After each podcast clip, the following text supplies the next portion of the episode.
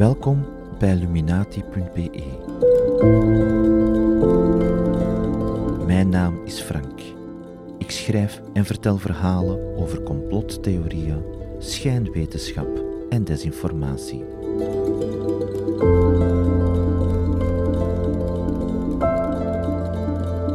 Hij revolutioneerde de manier waarop mensen denken over magnetische velden en zwaartekracht. Hij ontwierp tal van toestellen die werken op vrije energie. Zijn uitvindingen brachten de medische en landbouwwetenschappen in een stroomversnelling en zijn ruimtevaartprogramma is niet gebaseerd op vervuilende brandstof, van welke soort dan ook, maar op anti-zwaartekrachtmachines. Althans, naar eigen zeggen. De kans is groot dat u nog nooit van Mehran Tavakoli Keshe hebt gehoord. Ondanks het feit dat hij een geniale uitvinder, een brenger van wereldvrede en uiteindelijk ook de Messias is. Opnieuw naar eigen zeggen. De kans is eveneens miniem dat u weet hebt van zijn veroordeling in 2017 voor oplichting en ongeoorloofde medische praktijken in België. Maar daar zegt hij dan weer weinig over. In de eerste aflevering wil ik u rondleiden in een wereld bevolkt door liefhebbers van alternatieve vormen van energie, schimmige uitvinders van speelgoed, liefhebbers van alternatieve geneeskunde, goeroeachtige dromers van wereldvrede en van groot geld. Er loopt zelfs een gesjeesde presidentskandidaat in rond.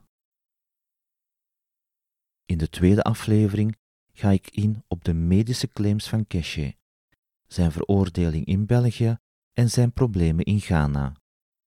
In beide gevallen volgden zijn jarenlange oplichterspraktijken eenzelfde patroon.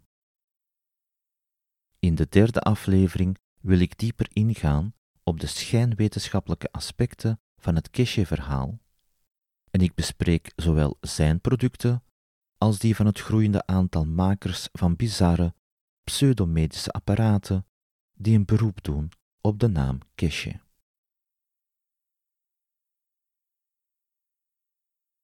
Om het verhaal van Keshe te reconstrueren, moest ik afdalen in minder aangename delen van het internet. Heel wat bronnen bleken bij nader toezien weinig betrouwbaar en werden gekenmerkt door ofwel oeverloze bewondering, ofwel ijdele hoop dat het gedoneerde of geïnvesteerde geld nog iets ging opbrengen, vaak tegen beter weten in, ofwel een zelden geziene rancune. Naarmate Keshe meer bekendheid verwierf, werden ook zijn volgers en tegenstanders fanatieker. Het wederzijdse modderslingeren en de online haatcampagnes maakt het opzoekwerk niet gemakkelijker. Ik wil evenwel een verhaal vertellen en ik heb het daarom gereduceerd tot de gebeurtenissen die draaien rond een drietal hoofdpersonages. Die drie zijn dan weer verantwoordelijk voor de minst betrouwbare getuigenissen. Ik begin deze reeks op dezelfde manier waarop ik al mijn verhalen normaal gezien afsluit, met de woorden: Ik ben er zeker van dat mijn uitleg voor verbetering vatbaar is en ik sta dan ook open voor correcties en aanvullingen. U weet mij te vinden. Tussen deze twee waarschuwingen zit mijn voorlopig beste versie van de avonturen van Keshe en zijn technologie die binnenkort, steeds weer binnenkort, de wereld zal veranderen in een paradijs op aarde.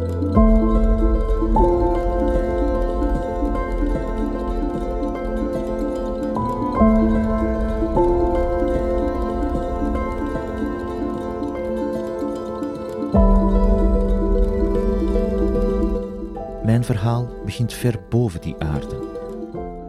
Op 16 maart 2011 berichtte het officiële Iraanse persbureau Fars News over Zohal, een zogenaamd onbemande vliegende schotel. De Iraanse drone, daar ging het over, werd niet lang daarvoor officieel en plechtig voorgesteld in aanwezigheid van de hoogste leider van de islamitische revolutie Ayatollah Ali Khamenei.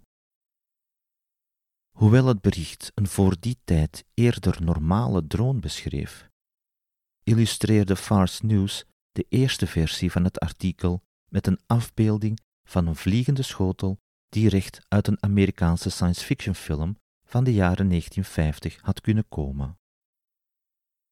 Enkele dagen later verving het persbureau die foto met een van een niet al te grote quadcopter, een drone met vier hefschroeven. De drone was uitgerust met een automatische piloot, GPS en twee verschillende beeldsystemen die tegelijkertijd afbeeldingen konden maken en doorsturen. Uitermate geschikt voor luchtfotografie en tal van andere opdrachten, al dus het perscommuniqué.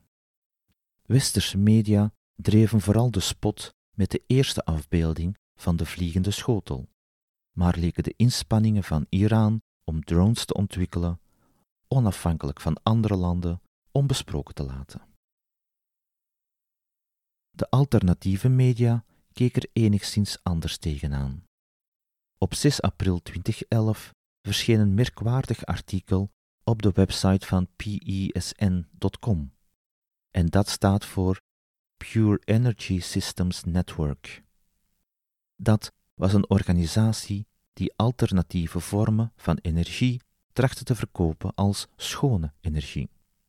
CEO Sterling Allen was lid van Scientists for 9-11 Truth en stelde zich later presidentskandidaat. In 2014 verdween zijn website en werd het stil rond de man omwille van een zogenaamd incident met een minderjarig meisje, al dus de online sceptische wiki Psiram. De auteur van het artikel was ene Hank Mills, en die was toen, net zoals Keshe, zeer actief in de wereld van de alternatieve energie.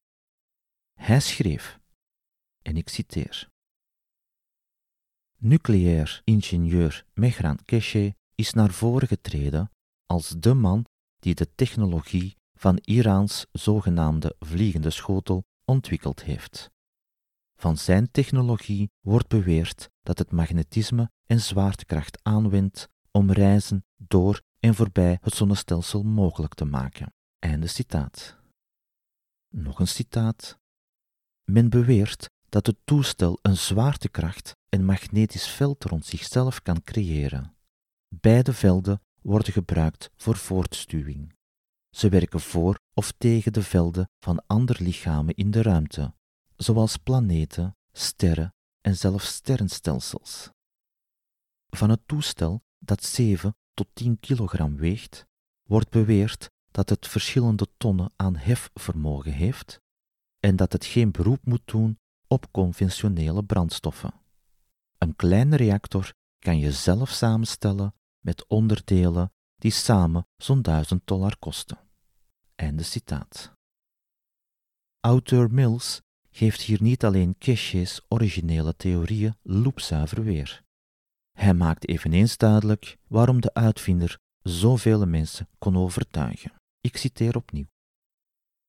Ik hoop uit de grond van mijn hart dat Keshe de waarheid vertelt. Meer nog, ik heb geen reden om te geloven dat hij aan het liegen is. Maar het gevolg van deze mogelijke doorbraak is eenvoudigweg niet te overzien. Deze technologie zou elk bezwaar tegen interstellaire ruimtereizen uit de weg ruimen en het zou daarbij de wereld voorzien van een bron van ongelimiteerde energie. Als hij de waarheid spreekt, dan kan onze beschaving spoedig verder kunnen gaan naar de 24e eeuw. Niet veel later schakelde Keshe en de alternatieve media een versnelling hoger. Niet alleen zou hij het brein achter Iraans eerste drone geweest zijn. Op 4 december 2011 slaagde Iran erin een Amerikaanse spionagedrone uit de lucht te halen en tot een landing te dwingen door antigravitatietechnologie van Keshe toe te passen. En deze versie van het verhaal met de Amerikaanse drone heb ik van de webpagina van Keshe's eigen organisatie geplukt.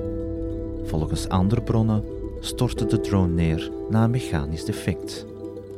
Nog anderen ontkennen welke versie van het incident dan ook.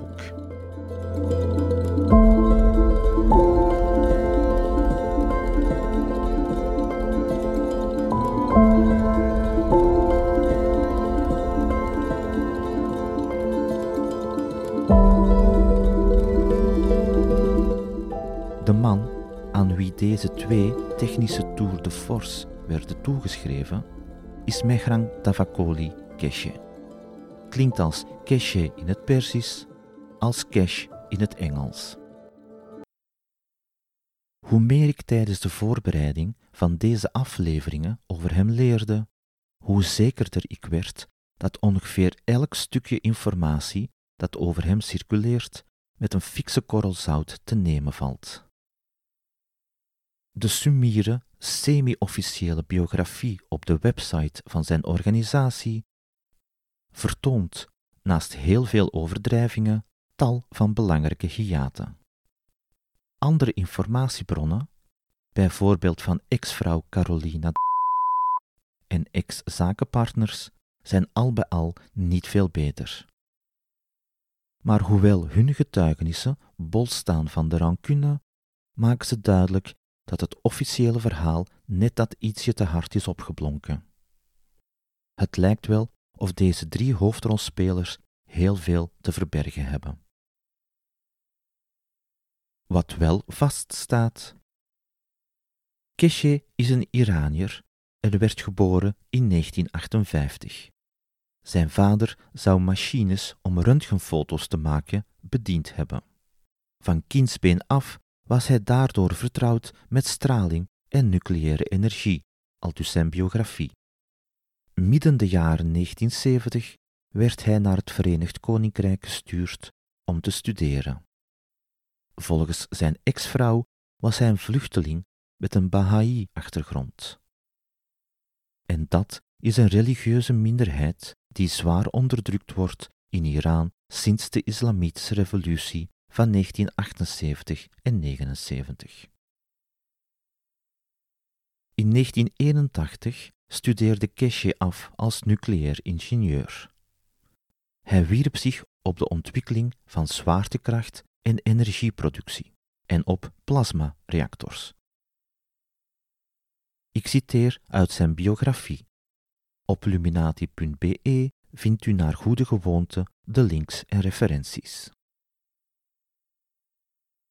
In die periode ontwikkelde Keshe verschillende theoretische ideeën in verband met eenvoudige nucleaire concepten en hun toepassingen, waaronder de mogelijkheden van het gebruik van dubbele magnetische velden in reactoren. Maar die ideeën vonden geen weerklank en niemand binnen de nucleaire industrie wilde zijn ideeën testen. Einde citaat. Mehran Keshe en zijn Belgische vrouw hielden zich daarop gedurende een decennium bezig met de in- en uitvoer van goederen vanuit Groot-Brittannië. Daar zijn beiden het over eens. Volgens haar getuigenis zou Keshe na een herseninfarct de plannen hebben ontvouwd om de technologie, waaraan hij al jaren aan het sleutelen was, te openbaren en te commercialiseren. Het is de periode waarin hij ontdekte hoe de zwaartekracht werkt en waarin hij begon aan de zogenaamde productie van zwaartekracht en antizwaartekracht en van energie door middel van nucleair materiaal in een propere en veilige waterstofreactor. Aldus Keshe. De technische en theoretische aspecten van het verhaal reserveer ik voor het laatste deel van deze podcast. Mevrouw was op dat moment in de ban van de achterliggende gedachte bij de theorieën over schone energie. Keshe's uitvindingen, zo beweerde ze in een interview met Breatharian, zouden wereldvrede en waarheid brengen, zoals de leer van de Baha'i dat opdraagt. De familie Keshe verhuisde daarop naar België en hij gooide zich op de productie en ontwikkeling van zijn toestellen. Keshe schrijft op zijn website dat hij uitgenodigd werd door, citaat, een semi-officiële organisatie die nieuwe technologie evalueert. Einde citaat. Een document uit 2014 dat kan toegeschreven worden aan de Keshe Foundation bevat meer informatie over deze periode.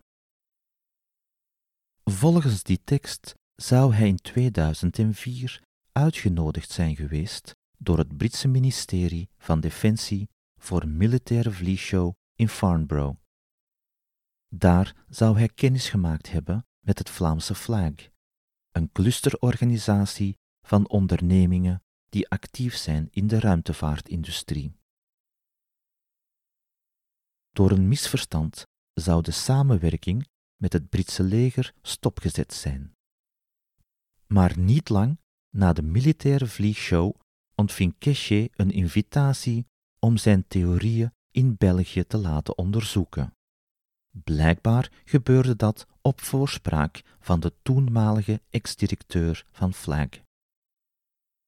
Er zijn inderdaad sporen terug te vinden van contacten met Vlaamse onderzoekscentra. In 2005 had Keshe contact met IMEC, een Leuvens onderzoekscentrum voor nanoelektronica en nanotechnologie dat nauw verbonden was met investeringsfonds Capital E. Ook Verhaard, een naar eigen zeggen onafhankelijke, baanbrekende Europese innovatiefabriek en actief sinds 1969, voerde correspondentie met Keshe. In een brief aan Keshe wordt gewacht gemaakt van een geschat huidig budget van 300 tot 500.000 euro. Let wel, dat is niet het bedrag dat effectief voor het onderzoek en de verdere ontwikkeling van zijn technologie werd vrijgemaakt, maar het bedrag dat kon vrijgemaakt worden. Deze belangrijke nuance mis ik in de versies van Keshe, zijn ex-vrouw en ex-medewerkers. In een brief van Verhaard uit die periode werd de theoretische kennis van Keshe positief beoordeeld. Maar men raadt toch aan om in zee te gaan met een extra partner. En daarvoor verwees men naar VITO, een Vlaamse onafhankelijke onderzoeksorganisatie op het gebied van duurzame ontwikkeling. Die organisatie had toen, naast de theoretische en materialenkennis, ook een Hydrogen Lab Environment. Zowel Keshe als zijn ex-vrouw beweren dat zijn ideeën effectief onderzocht werden door, ik citeer, een team wetenschappers van de VUB tussen november 2004 en maart 2005. Volgens pro-Keshe-bronnen zou in die periode het toenmalige hoofd van het departement werktuigkunde aan de VUB de ideeën inderdaad bekeken hebben, wat opnieuw de suggestie wekt dat Keshe's werk serieus werd genomen door zijn peers. Zij halen vooral aan dat deze professor in zijn rapport geschreven heeft dat de opwekking van energie op de manier die Keshe voorstelde redelijk en doenbaar lijkt. In het rapport, of beter een kennisgeving op een A4'tje van de bevindingen naar aanleiding van enkele papers van Keshe, schreef de professor dat, en ik citeer, de concepten achter de energieproductie redelijk lijken. En dat is toch wel een verschil van meer dan een handvol nuances. De pro-Keshe-bende negeerde vrolijk dat dezelfde geleerde, die actief was in een geheel ander gebied van de natuurkunde, opmerkte dat er zich tussen de aangehaalde bronnen en referenties zowel wetenschappelijke als pseudowetenschappelijke literatuur bevond. Zelden een goed teken. De VUB'er merkte ook op dat mogelijke technische problemen niet geanalyseerd werden en dat er in de artikelen geen enkele berekening terug te vinden is in verband met bijvoorbeeld de procesparameters of de constructie van de reactor en de benodigde materialen.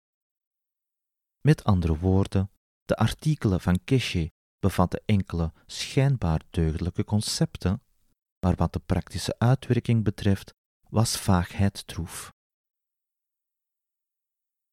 De uiterst beleefde en correcte brief van november 2005 eindigt zelfs met de expliciete vermelding dat het vakgebied van de professor elders ligt en dat experts in de productie van kernenergie het zouden moeten overnemen.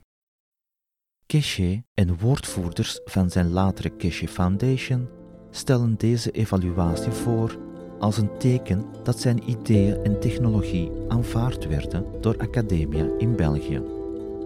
En dat is op het randje. Ik bedoel daarmee op het randje tussen misleidend en leugenachtig.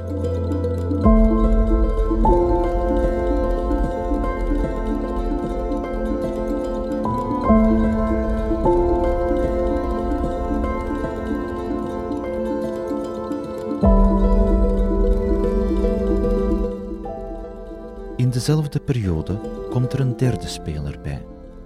Een toenmalige medewerker van IMEC die ervan overtuigd is dat hij een onecht kind is van koning Albert II, introduceerde Keshe aan Dirk Laurijsens. Volgens die medewerker was Keshe's kijk op energie origineel en interessant genoeg om met hem een samenwerking te beginnen. Laurijsens was geboren in 1950 en hij had als zogenaamde rasuitvinder ervaring met het aanvragen en beheren van patenten. Volgens de tijd van 8 november 2002 had hij er toen zo'n 50 op zijn naam staan. Eentje gaat over een product dat u misschien wel kent, de Happy Cube van 1992. Dat is een 3D-puzzel die bestaat uit zes vlakken, gemaakt van halfzacht, kleurrijk schuim met verschillende inkepingen, waarvan men een kubus moet maken. Laurijsens noemde het de Happy Cube omdat iedereen er uiteindelijk wel in slaagde om de puzzel op te lossen. In tegenstelling tot die andere, iets oudere kubus, die van Rubik.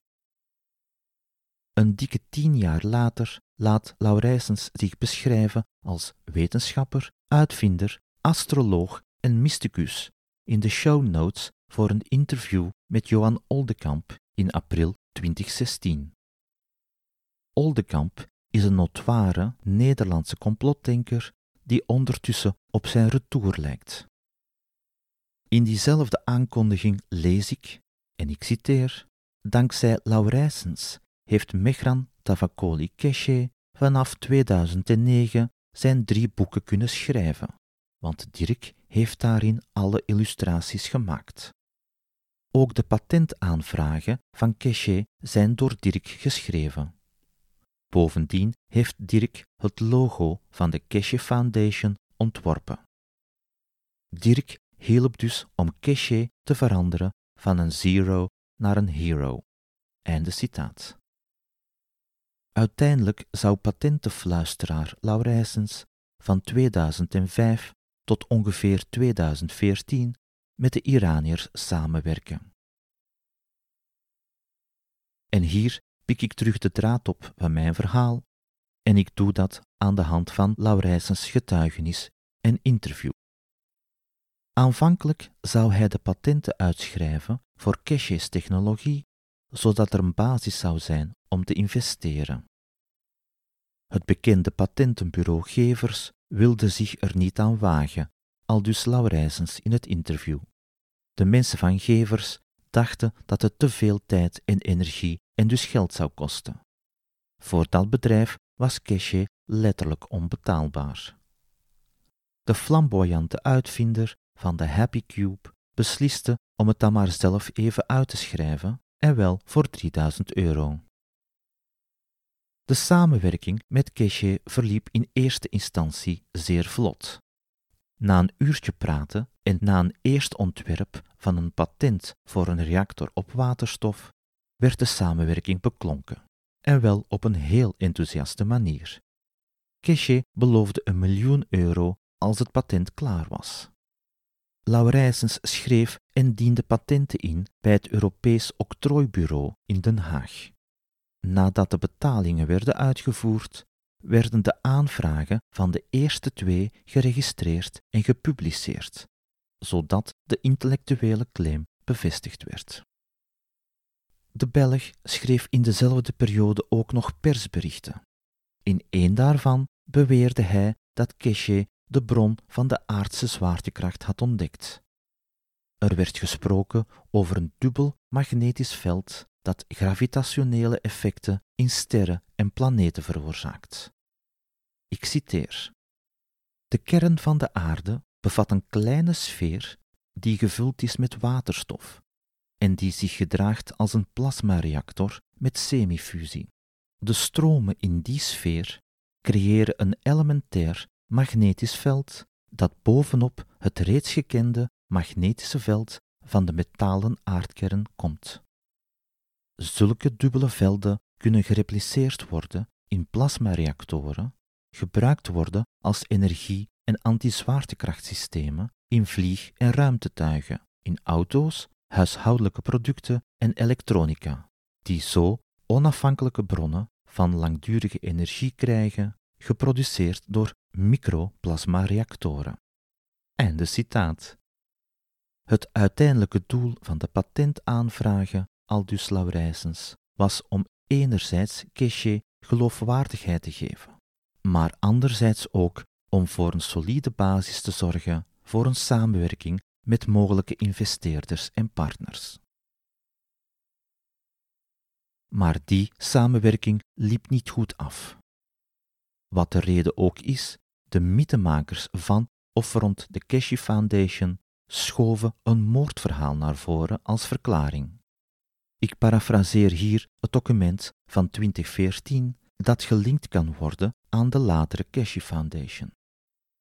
Keshe had volgens dat document het vermoeden dat de advocaat die het contract met Verhaard moest regelen, onder één hoedje speelde met die firma en met partner Vito. Wanneer Keshe de meester daarmee confronteerde, schreef deze bij wijze van repliek de namen op van vier bedrijven die meneer Keshe zouden vermoorden als hij weigerde samen te werken.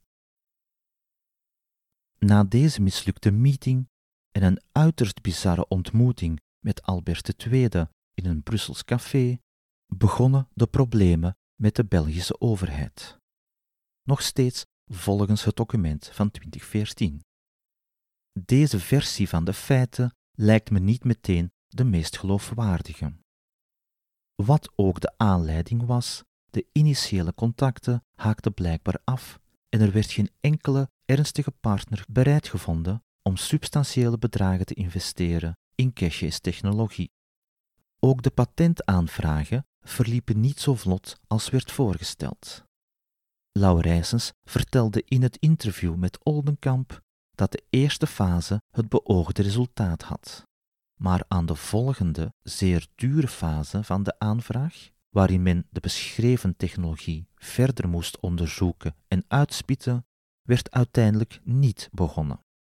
Keshe had niet de financiële middelen om die tweede fase van de patentaanvragen te betalen. Gevolg de ingediende patenten verliepen na zes maanden, maar dat verzweeg men, aldus Laurijsens. Treffend is de waarschuwing op een van Keshe's oudere websites. Ik citeer: Door deze website met nieuwe plasma-reactortechnologie verder te raadplegen, bevestigt u dat u op de hoogte bent dat dit de intellectuele eigendom is van meneer Keshe en dat u op de hoogte bent dat er internationale patenten zijn aangevraagd voor deze technologie. U bevestigt dat u deze rechten, voor zover ze origineel zijn, zal respecteren. Einde citaat.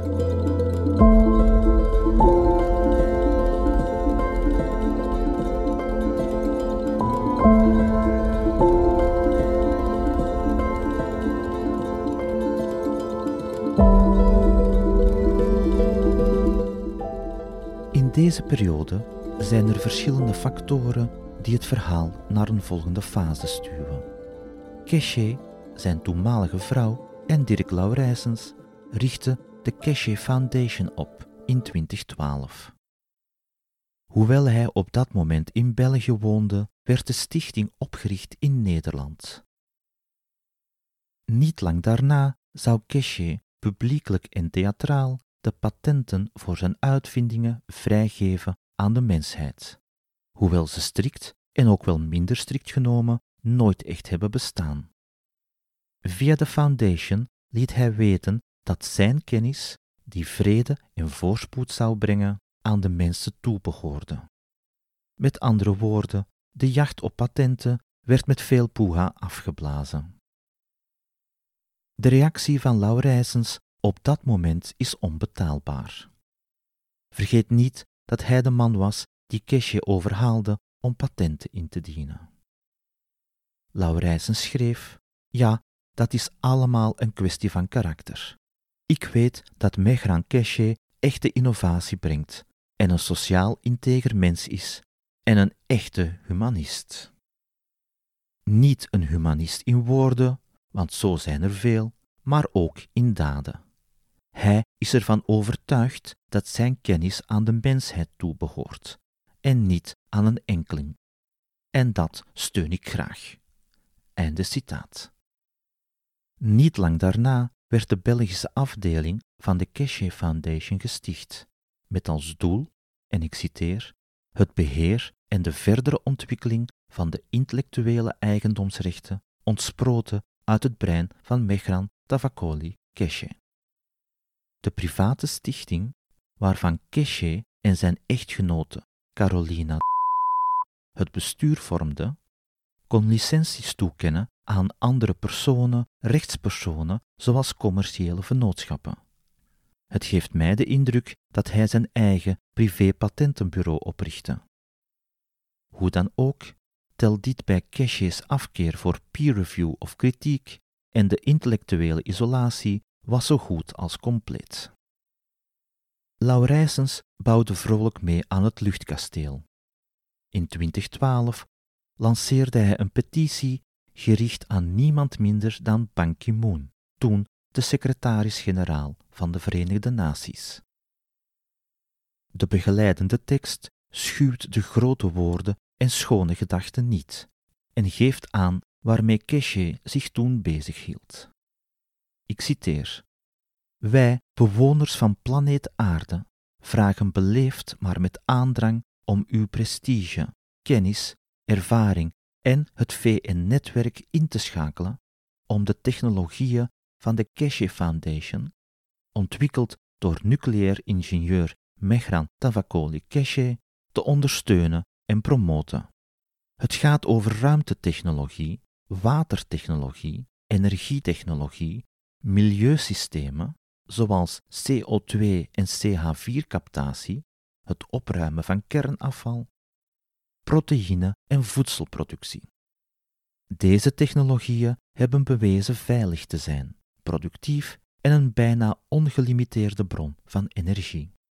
Einde citaat.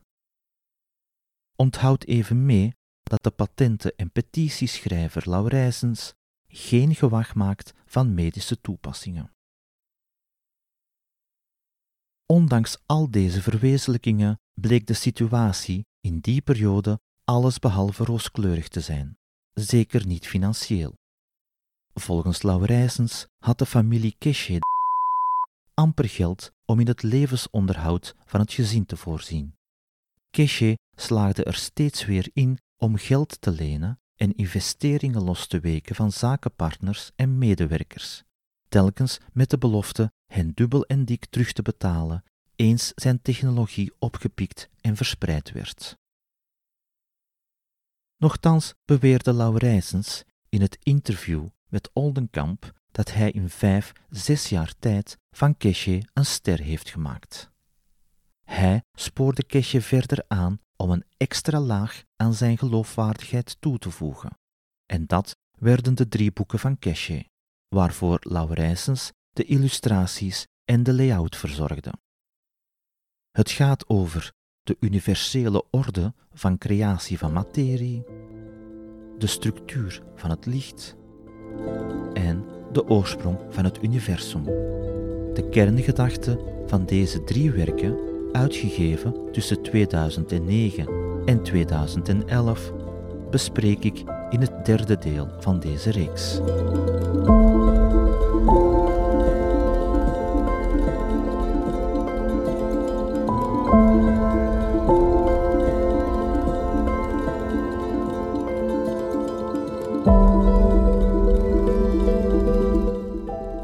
heb niet de kennis om te beoordelen of Keshe de oorsprong van het universum afdoende verklaard heeft in zijn boek. Maar de diverse bronnen en hun weergave van de verdere gebeurtenissen lijken het bestaan van verschillende parallele universums meer dan overtuigend te bewijzen. Eerst de spectaculaire versie. Het document van 2014 met de zogezegde verborgen geschiedenis van de Keshe Foundation vertelt hoe Keshe stilaan gebannen werd uit de Belgische academische wereld. Aanleiding zou de sluiting zijn geweest van de Opelfabriek in Antwerpen. Een verklaring geeft de tekst niet, behalve deze homp woorden. En ik citeer: De Vlaamse overheid benaderde de Keshe Foundation in verband met de overname van de Opelfabriek in Antwerpen.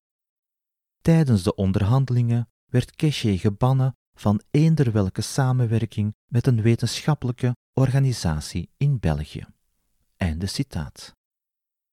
Waarom die Vlaamse regering met een humanitaire stichting van een gesjeesde nucleair ingenieur in gesprek zou gaan over een auto-assemblagefabriek, dat legt de auteur niet uit.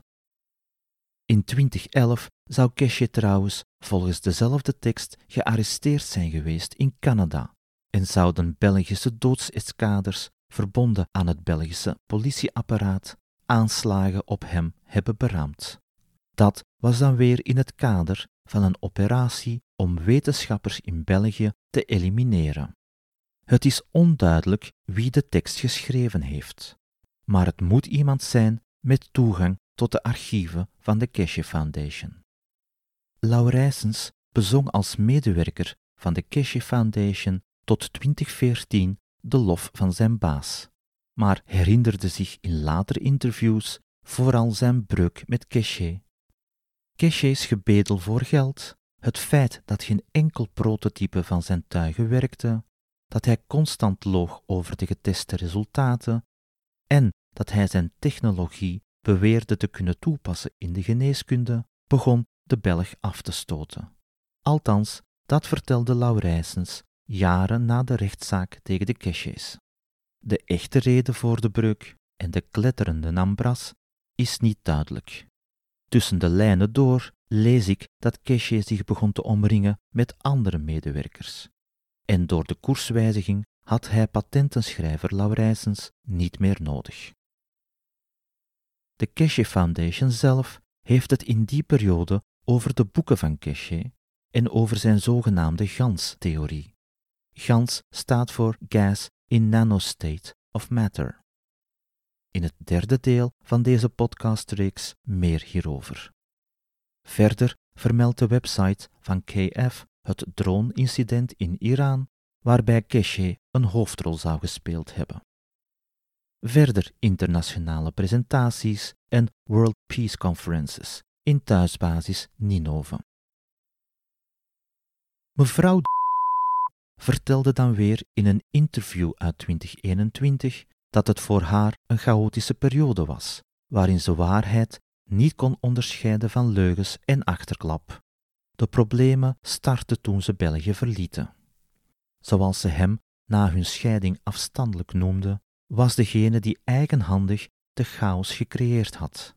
Mevrouw is dan weer zeer vaag over de omstandigheden en geeft geen verdere uitleg, noch verifieerbare datums. Haar verhaal wijkt ook af van dat van Laurijsens, maar dan op een andere manier. Terwijl Laurijsens heel duidelijk stelde dat de technologie van Keshe gebaseerd was op leugens, vervalste testresultaten bleef mevrouw de Roze eraan vasthouden en bleef ze volhouden dat Keshe's uitvindingen en toestellen deugdelijk waren. Ook na haar breuk met Keshe en de hoorbare rancune tegenover de ex-echtgenoot in interviews, gelooft ze in de toepassingen en de mogelijkheden. Via Laurijsens komen we te weten dat het koppel tot eind 2015 in Bari, Italië woonde, dat alvast Keshe naar Dubai reisde, maar dat het koppel kort daarna in Barletta, eveneens Italië, resideerde. Dit wordt min of meer bevestigd door de Keshe Foundation. Er is echter nog een bron van informatie die een volledig andere inkijk geeft in deze periode. Eén waaruit blijkt dat de problemen waarschijnlijk niet begonnen wanneer ze naar Italië gingen, maar dat de kans groot is dat ze hals over kop België moesten verlaten, net omdat ze daar problemen kregen. En die bron van informatie is het vonnis van de rechtbank van Eerste Aanleg West-Vlaanderen, afdeling Kortrijk, strafzaken, uitgesproken op 7 augustus 2017.